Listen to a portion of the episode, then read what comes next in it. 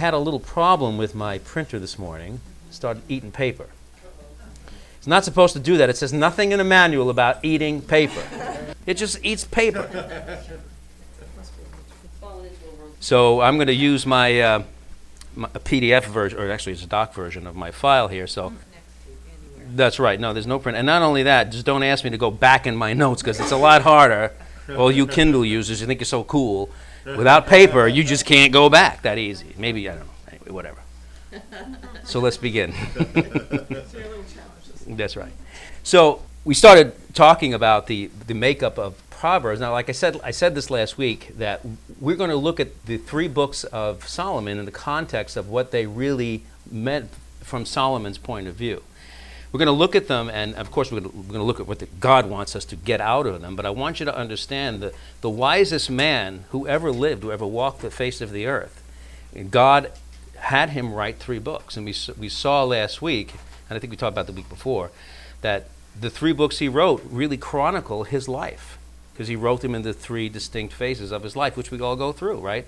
Our young and vibrant phase, a middle age phase, which, you know, I, I, heard, I told you my, this plaque my father had that said, We get too soon old and too late smart. It's like anybody ask you if you're a middle aged or even lo- older than that now, if you want to be 20 years old again, you wouldn't say yes. If you could give me the body and the, and the muscle tone and uh, yeah, but okay, no problem. But don't I don't want to be 20 years old again if you have to take away what I've learned, right?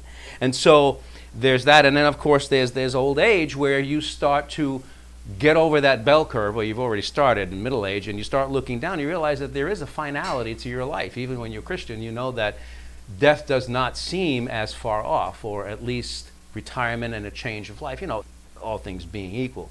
You start looking at life differently through different classes of each phase, and that's what I'm trying to say. And Solomon did those things, and so we're going to look at those books uh, in, that, in that kind of context.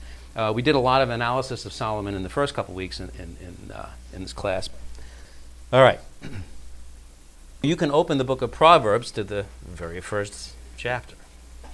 We're not going to read the book of Proverbs. I mean, that I think is, you notice how we don't read a whole book here because that would just, you know, it wouldn't be that good. But what you should do is study that book. And, and we talked about the arrangement of the book. We're going to talk a little bit more about it. It seems that that book was, was very well composed to be a book to be remembered, where the precepts in that book you know, it's not written as a story. There's, I, as I told you this, and you probably realize this, that there is very little history, very little history in, in the book at all. And there's no prophecy. There, well, if you can, you can probably find a couple of nuggets that allude to real, you know, other, other points of prophecy or history, but those things are not in that book. Also, it's written in a poetic format. We're going to talk about those a little bit because it's not poetry as you and I have been conditioned to understand poetry. It's actually a more meaningful form, in my opinion, of poetry. Also, because of the way that the Hebrew language is translated into English, or any language translated into another language, you're going to lose some of the thrust, some of the, the, uh, the logic that was put into it. And not only that, in English, how many different translations of the Bible do we have? We have an awful lot of them. Um, so, we're just taking those things into account the book of Proverbs is actually the, the wisdom of Israel. That's really what this book was about. Like we talked about the Psalms before that, and the Psalms were, were a bunch of things to Israel, but a major, its major function to Israel was a prayer book. You believe it, it's true, but it's, it's hard to think that they did not have the New Testament. And they didn't have all of the Old Testament as written and documented anyway when, when the Psalms were being written they had to rely on that book for a lot more of God's truth and his and understanding his character and his heart. And it was a good cry book. And so we went over the book in that way to understand that. Well, Proverbs is the wisdom of Israel. I took note of it this morning. I went to the first service. Normally we go to the second service. So any of you who have been to the first service, you'll know that uh, Pastor Stan was talking about uh, certain things about, and he uses an example about Esau trading his birthright for a, a, silly little bowl of soup, and how ridiculous that sounds. But we trade our, our own birthright every day because we're flesh, and we always want it, and we want it now, like Willy Wonka, right? I want it, and I want it now, Daddy. You never give me anything I want now, Daddy. So that's what he was talking about. But um, one of the you was saying that back in those days, in the Old Testament days, moral character, moral fiber, was of supreme importance. Today, in this realm of relativity, Well, you can be moral if you want to be moral, but uh, my morality may be different than your morality. It's like everybody says they have their own truth, and everybody's truth is just as valid as anybody else's, right? They forget that in the old days, what everybody had was an opinion. And everybody's opinion was just as valid as everybody else's. The only difference being is that the only opinion out of anybody's opinion that really mattered was that opinion that, that happened to map into what the truth was. It's the same thing with morality. Morality can be anything people want it to be. Like I, I have an example. My, uh, my aunt, long passed away now, grew up in the Depression, or was young in the Depression, and my mother was too. And I remember back in the 70s, nobody was lacking for anything. We weren't rich, but we weren't poor, and they weren't either, right? And we used to be sitting in a restaurant, and then she'd take the little packets of sugar, and put them in the purse. So my mother said to me, I was like, she's got sugar at home. I know because she cooks so much with sugar. When she makes the meatballs, she wanted to save on meat, so she put sugar in bread and more bread. And she was Italian too. She didn't make a good meatball because she was so concerned about conserving expensive foods. She said, well, that, that's just because she feels that she needs to take the sugar because of this depression mentality. Now, those of us who have not ha- had any want, because we haven't had anything like that in this country since then, or we will see it again very shortly, what will people, people do now with a lower moral character when they quietly stood in bread lines and soup lines in, in 1929 and beyond? What do you think they're going to do now? They're going to break into your home now. They're going to kill you now for that bowl of red porridge or chili or whatever you want to call it. Right? That's the difference. And everybody will say, there'll be your neighbor down the road who you like that person, that person's been great, they lent you their tools, they, you have a conversation with them every once in a while, they've been fine.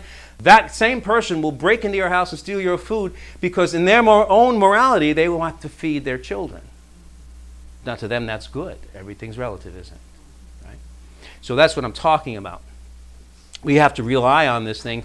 And the book of this book of wisdom speaks very plainly to the fact that living a moral life is the putting into effect of godly wisdom. So, excuse me, Yeah. class Dave Ramsey there talks about that too, how we can, you know, gold and all that stuff, how he says, don't even, you know, don't even get into buying a lot of gold and stuff, because it's true. You're right. You get into a spot like you're hungry or whatever, water. You need provision first, that's right. Provision first, forget You it. can't eat, yeah, Like right? the Titanic, all those But it doesn't when it also mean- Who cares at that point if you have tons of wealth? That's right. It doesn't, Right. means nothing. And again, you can only prepare so far, too. I mean, so, you know, I, like I told you, I've done some of that. I've got uh, non perishable foods. I have fuel to run my well pump so I can fill my bathtub for some water. That's in a whole package of preparing. But then again, you can only go so far. And I could lose that all in a moment if I have an armed, an armed posse come over to my house and say, Give me all your stuff or we'll kill your family. I'd have to just give it to them. Because it's not worth that much because I know that God will protect me. And I don't say that anybody who has armed, arms and they, you should have them, that's fine. But not everybody does. It's like we were just talking about just a little while ago when this, when this thing starts coming and we start seeing tsunamis and things that were supposedly going to eradicate the East Coast. Fine on top of Goodwin Road. There you go. You, you, you think you're high enough? You better get those high waters out. Yeah, no kidding. Really? I mean, I'm on the hill on 91 right here, right? I'm pretty high over 236. I can see, you know, but when that deluge comes, the whole East Coast is going to be under 15, 20 feet of water. My point is this no one can do everything to be ready because that also is a slap in the face to God. So I don't fault anybody for doing whatever they feel need, the need to do, and that's why I say if somebody asks me what I'm doing, I'm just telling you what I'm doing. I'm not suggesting you do anything. Okay? I'm just telling you what I'm doing for my family as the head of my home and as, as being responsible. But, you know, my children are going to be going off. So if the stuff hits the fan and they're on the West Coast, I can't protect them or give them anything of my provision. So, so what are you going to do? So I don't worry about it. I just do what I can do and let God sort out the rest. And amen to that.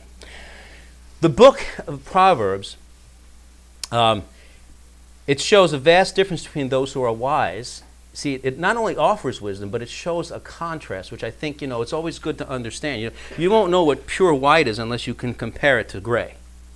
Or a pure color is, is if you compare it to another color that is impure, but if you see something in and of itself, that's why this theory of relativity, right? You're always relative. Everything's relative to something else. So the book of Proverbs is no different. Because yet it does talk about wisdom, but it speaks an awful lot about the fool. if you've looked at the book, you know that. It says here, those that follow God's wisdom and the fool who does his own will in his own way and time, actually choosing destruction. A fool chooses destruction. They choose it. Now, that may be hard to believe sometimes, but a fool will choose. You have to talk to an arrogant. Matter of fact, we're going to talk about this in, in, hopefully in a little while here.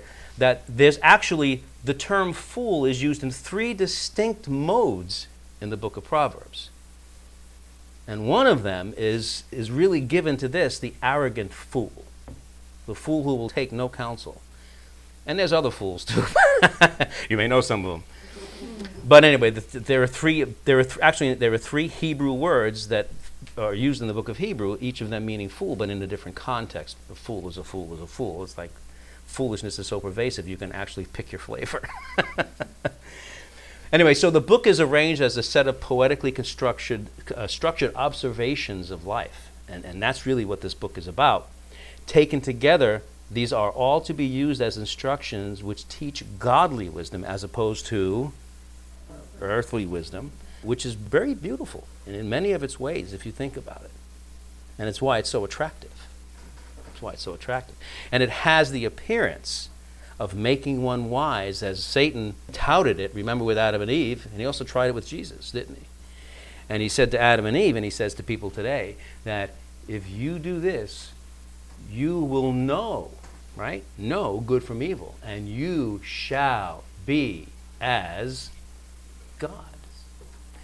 Earthly wisdom, if you're not careful, and I'm not careful, can really look a lot like godly wisdom to the human mind who does not know that, we heard it this morning, God's thoughts and his ways are much higher than ours. If a person doesn't really understand that, they think that their wisdom can approach the wisdom of God because our wisdom doesn't really look so bad at the human level. It's actually pretty good because you see so many people who don't even have normal human wisdom, or what we might even call common sense. They don't even have that. It's less today, right?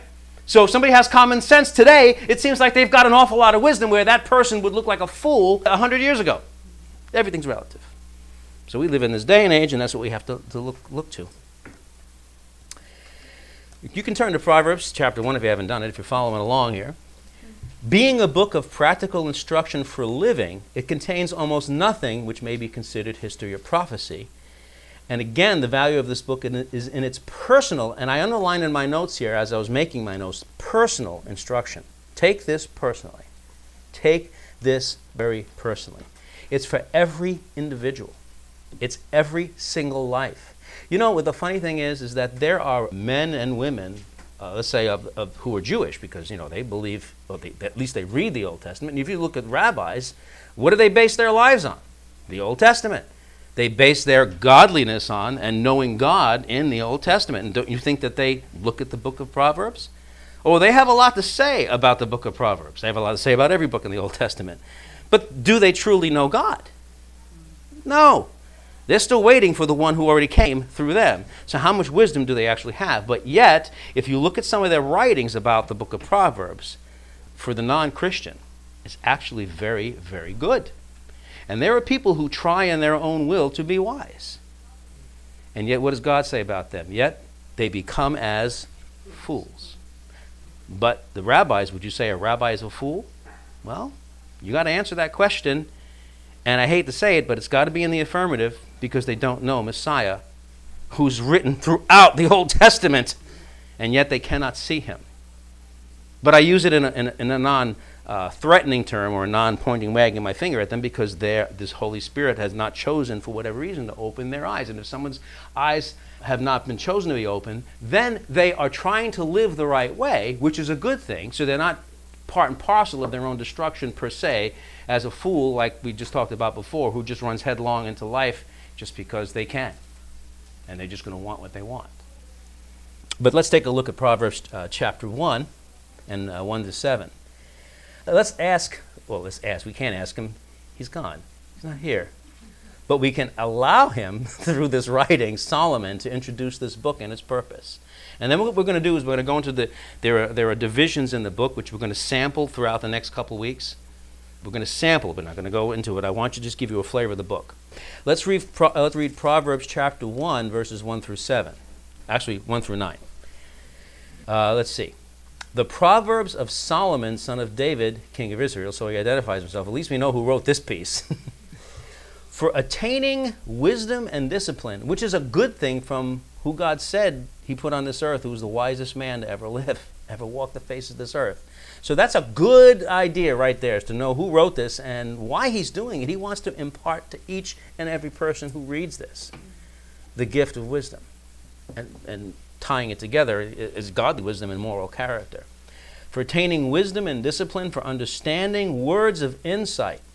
Verse 3 For acquiring a disciplined and prudent life.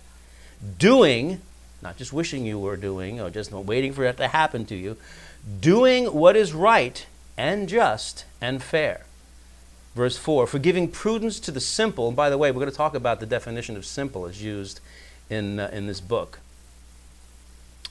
Uh, let's see, giving prudence to the simple, knowledge and discretion to the young.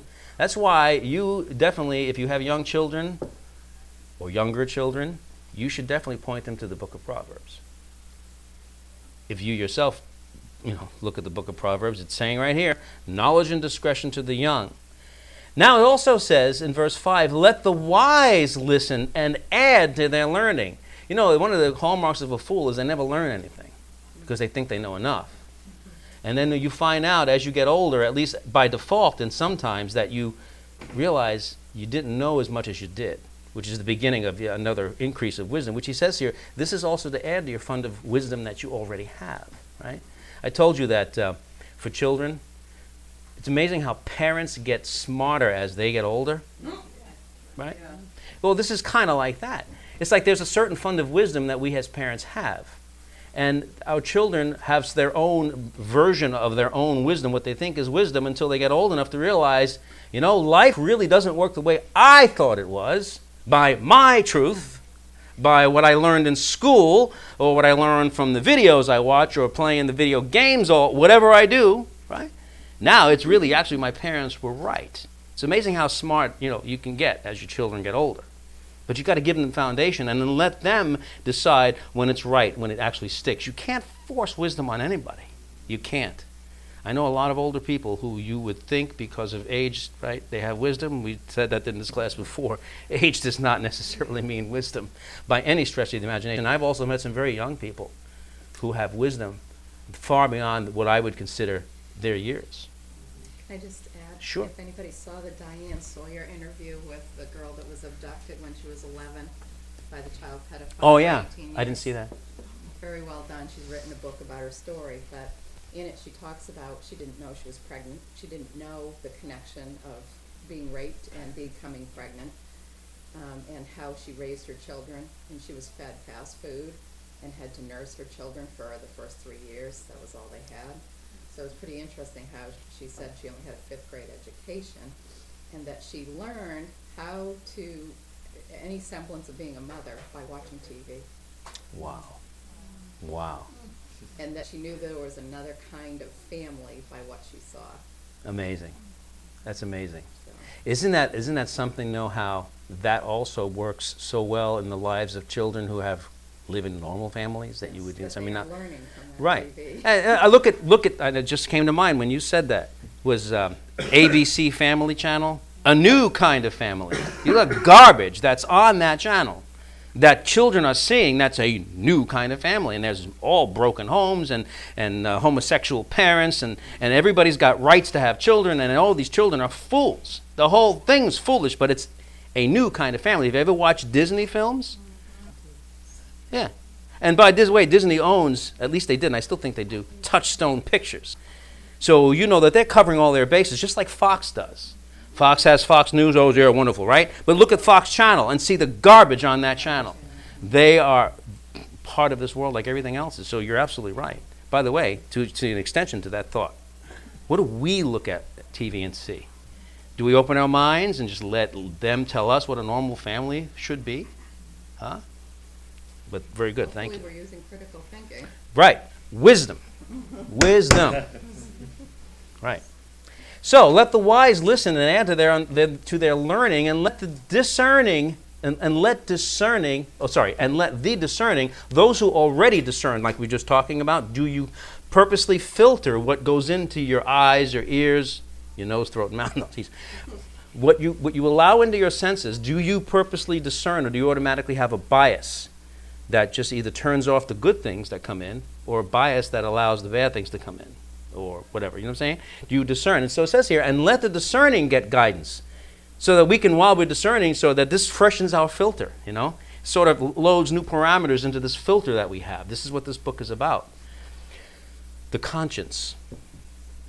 Verse 6 For understanding proverbs and parables, the sayings and riddles of the wise. Now, I want you to think about this. This is very telling. Who was the one who explained to us why certain parts of Scripture were written as parables? Jesus, That's right. And what did he say about it? so that those that could understand would and those that wouldn't, couldn't. Right. Those who thought that they were wise would not understand. Mm-hmm. Right? And that's why he calls the blank of this world. What does he call? Anybody fill in the blank? Does he call the wise of this world? He calls the Right, because by the world standard, we're fools.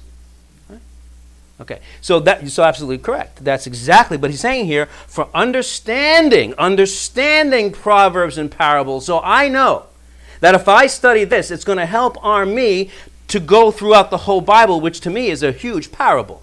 It is, except for some well-stated, blatant black and white facts. You you realize that what we study here is we study the context of the Bible we put the Bible into context of history, science, especially Israel, right? How many Christians actually do that when they read? How many Christians actually even look at the Old Testament? That's why they're subject to this New Age stuff, because in the New Testament, all they see is love, love, love. And that's why they're so screwy. I hate to say it. But you can pare down the New Testament, and it's a parable for those who true, truly do not understand, who are willfully foolish the parable of the virgins. They were willfully foolish. They knew they should have had oil. They knew it. Okay, so this is saying if you do this and you use this book for all of these purposes, you will gain these things. This is the this is the the, the uh, specific purpose statement of this book, isn't it? This is what we're reading, and this is a very important one for understanding proverbs and parables, the sayings and the riddles of the wise, which the wisest man who ever walked the earth, and Jesus himself and the prophets wrote in this book. Not Proverbs per se, but I mean in the Bible. That's what he's talking about. Okay? So you're already wise enough if you're studying Scripture and you will have the Holy Spirit filtering these things. Blessed are you who look at this book and gain from this specific purpose statement what this book has to give you, and it's for understanding even more of what of the wisdom that is given by the Holy Spirit through the prophets, through Jesus Christ Himself, and so forth. You get it? That's what I'm saying. That's what I think this is saying anyway. Then it says in verse 7 The fear of the Lord is the beginning of knowledge, but fools despise wisdom and discipline. It's telling you, you can do either one here, so keep going. verse 8. After saying that the, the, the fear of the Lord is the beginning of knowledge, verse 8 says, Listen, my son, to your father's instruction, and do not forsake your mother's teaching. If you do these things, they will be a garland to grace your head and a chain to adorn your neck. Now, out of the Ten Commandments, one of them says to love your father and your mother, to obey them, right? Not to love, but to obey them. Isn't that what he's saying right here? And what is the promise of that specific, specific commandment as given? Long life. Long life. Yep. That's right. That exactly right. It's the only commandment that even says uh, long life. And long life, there's a qualifier. It's not just long life; it's long life in the land. Yes. So for us, our land is a city whose builder and maker is God. Jesus is already preparing that for us, right? So we can live an already converted life to its fullest in that land, which we are citizens of heaven. We are not citizens technically of here. We're ambassadors here now. Correct? Does that make sense?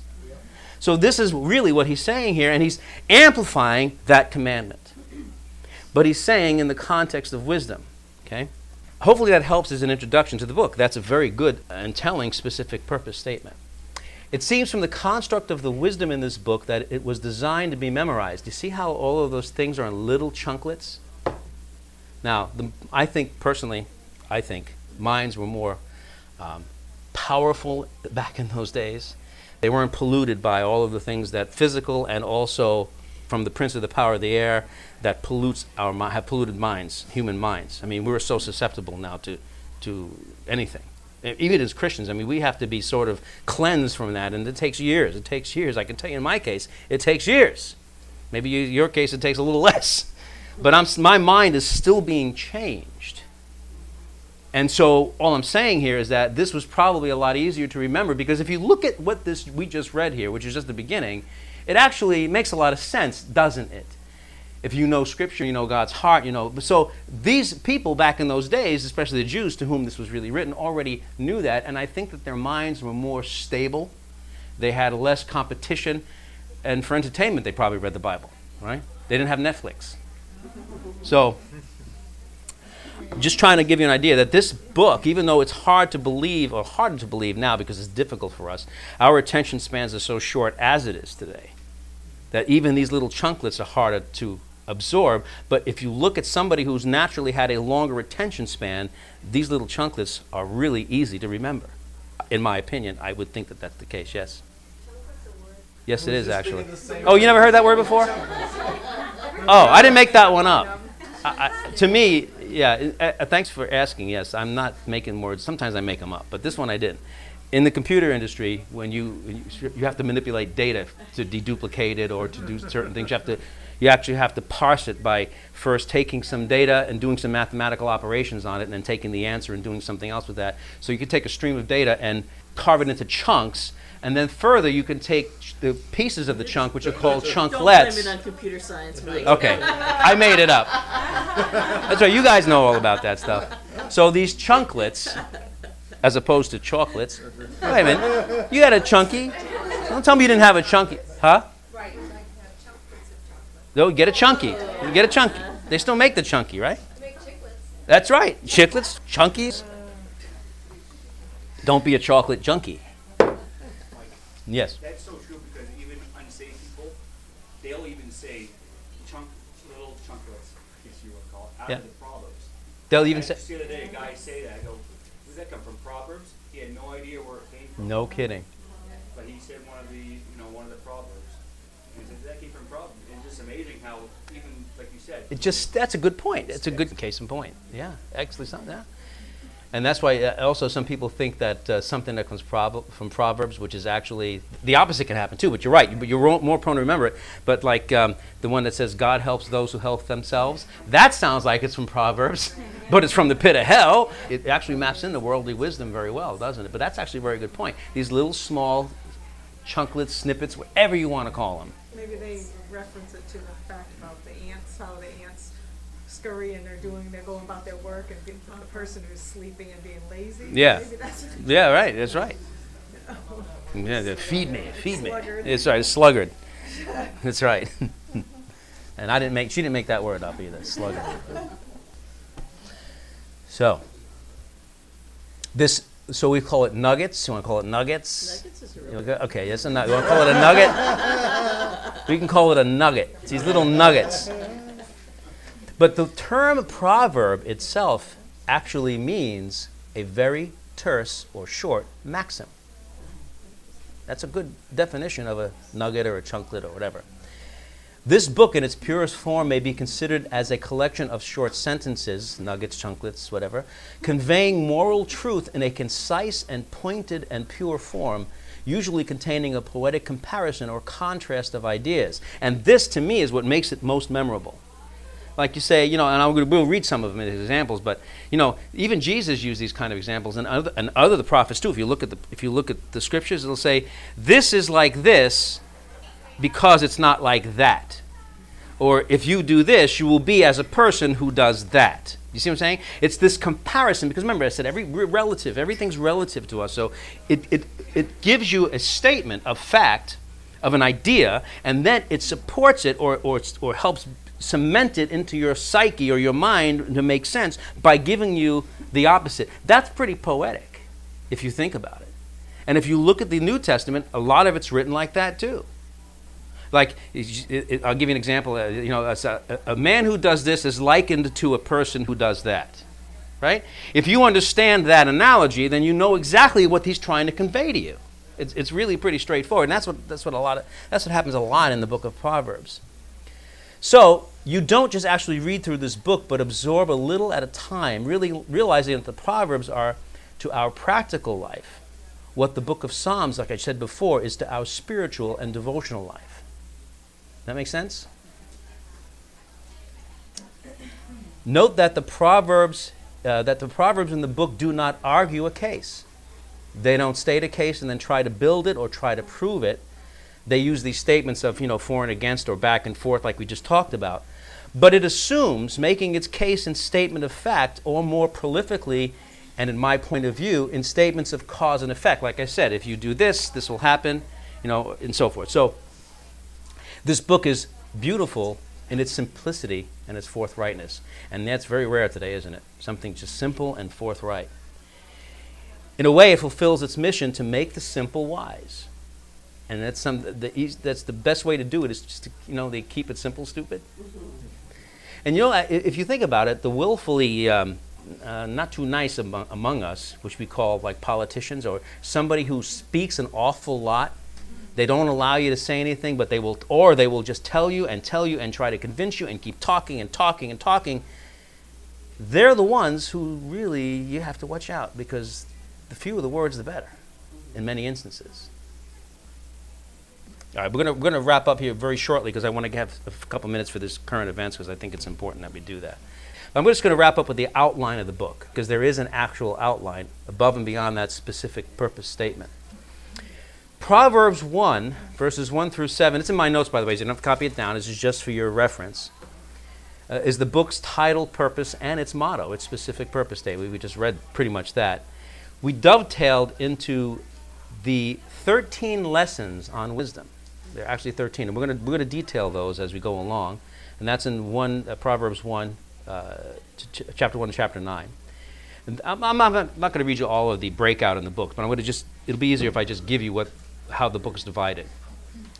So we have the 13 lessons on wisdom, and then we have the first book of Solomon, then we have the book of the wise. We've got to see what that's going to be like. The next section is the sayings of the wise, another collection. This is pretty good. Then we have the second book of Solomon.